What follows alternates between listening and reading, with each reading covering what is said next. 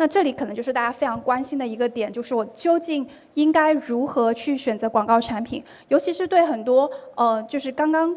呃，开始打造品牌的卖家来说，呃，与其说我们想要去更快速的获得品牌上面的成功，并呃，不如说我们其实更期待说怎么样用一个比较可控的节奏，在我们可控的预算范围内，不断的去获得品牌上面的进步。所以在这里面，我们会提出一个观点是，我们并不要求大家。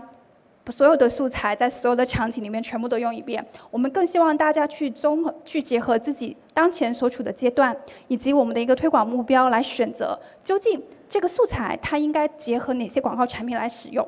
就是我们在选择广告组合打法的时候，其实还是要回归到商品的特性，去真正看我们自己的商品它本身它具备哪些核心的卖点，我们能够更好的通过图片或视频的方式去表达。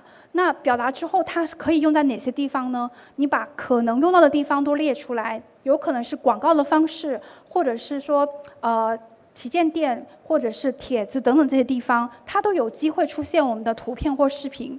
那我们怎么样去选择？说我究竟要哪些广告组合呢？那这时候我们要去了解推广目标。那这个推广目标，我们要回到自己所处的一个阶段：新品期、成长期或成熟期。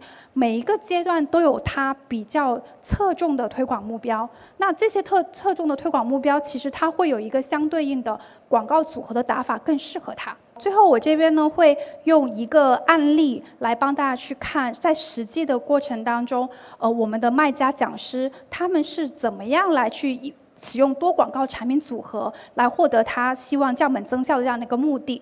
那其实这里的多广广告产品组合，它不仅是说每一个广告产品它是不一样的，不一定是要商品推广广告加品牌推广广告等等，这才叫多多广告产品。它甚至可以是。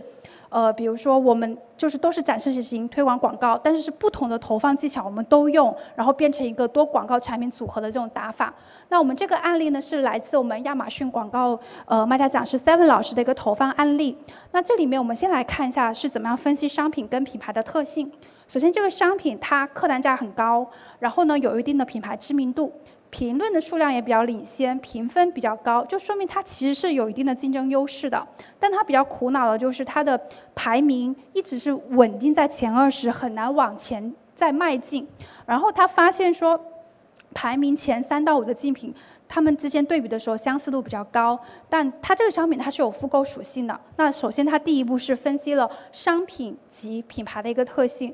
那你可以发现，通过这些分析。可以知道说，它其实属于一个从成长期迈向成熟期阶段的这样的一个产品。那它本身具备竞争优势。